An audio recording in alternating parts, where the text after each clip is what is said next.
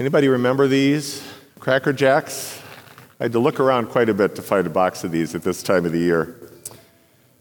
But during, the, uh, during this holiday season, during the Christmas season, my wife put these in the Christmas stockings. And uh, my three year old granddaughter um, had never seen these before, and she was quite intrigued with the Cracker Jacks, and particularly so when I told her there was a prize hidden in this box of Cracker Jacks. And so we sat down on the floor together, and she began, you know, eating a piece at a time or so, and then realized she was going to have to work a little harder. So pretty soon she kind of dumped out the contents and began searching for that prize that is inside. The prize that is hidden inside of every box of Cracker Jacks.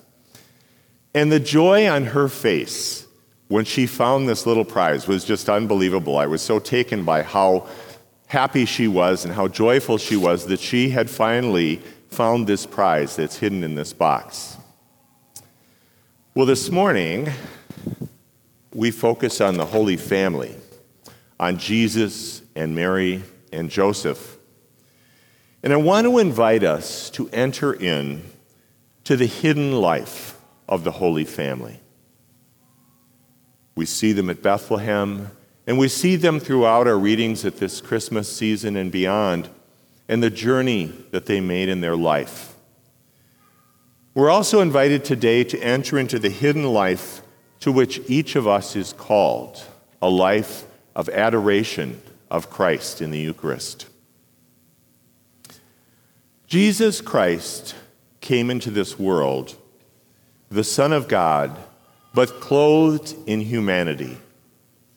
And so we know from our reading of Scripture that there were many people who didn't recognize that he was the Son of God because he looked a lot like everybody else. Today, Jesus invites us to become silent and still and humble and poor and hidden, just like this holy family that we hear about this morning in our scriptures. For it is in this hiddenness from the world that we will discover the face of Christ. Jesus is calling us today, through this beautiful gospel story of the Holy Family, to come away from the noise of the world that surrounds us into the silent hiddenness of Jesus and Mary and Joseph and to the silent presence and hidden presence of Jesus in the Eucharist. And Jesus invites us today to hide ourselves in Him, just as He is hidden for love of us in the most holy sacrament of the altar. The lives of Jesus and Mary and Joseph were essentially hidden lives they were lives lived quietly and apart from the world. Let's talk about Mary for just a bit. The life of Mary was hidden in her obedience to the Father's plan of salvation and her very key role in that plan of salvation. Mary becomes the handmaid of the Lord. We remember those words, may it be done to me according to your word. Her life became a song of praise to the Father by her cooperation with his plan of salvation for the world. Mary was emptied of all worldly attachments so that she could be filled with Christ. Her earthly motherhood of Jesus was focused on helping Jesus to grow in strength and wisdom. And she did that very beautifully and very quietly. Mary never sought to be noticed. She didn't seek fame or notoriety, but she worked quietly and with great faith to bring about God's plan of salvation. St. Joseph. The life of St. Joseph was hidden in his great faith and his willingness to risk everything for the Holy Family, for Mary and Jesus and the kingdom. Joseph trusted in God's plan even when he didn't understand it. Imagine Joseph meeting Mary after she comes back from her visit with Elizabeth, and by this time she's starting to show, and he realizes that she's pregnant. And she has to explain this to him that she's pregnant through the power of the Holy Spirit as part of God's plan. And imagine their journey to Bethlehem. Not an easy journey to make for them. They didn't know when Mary was going to have that baby, and uh, they weren't exactly riding in a Cadillac Escalade, were they? She was riding on a, on a donkey and some pretty rough terrain. And of course, their flight to Egypt, where Joseph is informed that he must take his family and leave very quickly. Joseph devoted himself totally to Mary and Jesus, not only providing a home for them, but protecting them from all the things in the world that might harm them. Joseph, despite being the earthly father of Jesus, is essentially unknown. He has a very hidden life, doesn't he? This gospel story we hear today is one of the last times that we hear about Joseph in Scripture. We really don't know what happens to him much after this time. But Joseph had great humility, and he was satisfied with taking that lowest place. We take on the hiddenness of Mary and Joseph when we approach Jesus in the sacrament of love to rest in his presence, where we are not seen or known or praised, when it's just us and the Lord. Jesus invites us to hide ourselves in him as he is hidden in the Father and the Holy Spirit. Well, what does this hidden life look like in our modern world? I'll give you a few examples. Imagine a mother of three sons. She's in a doctor's office waiting for her appointment, waiting for her name to be called.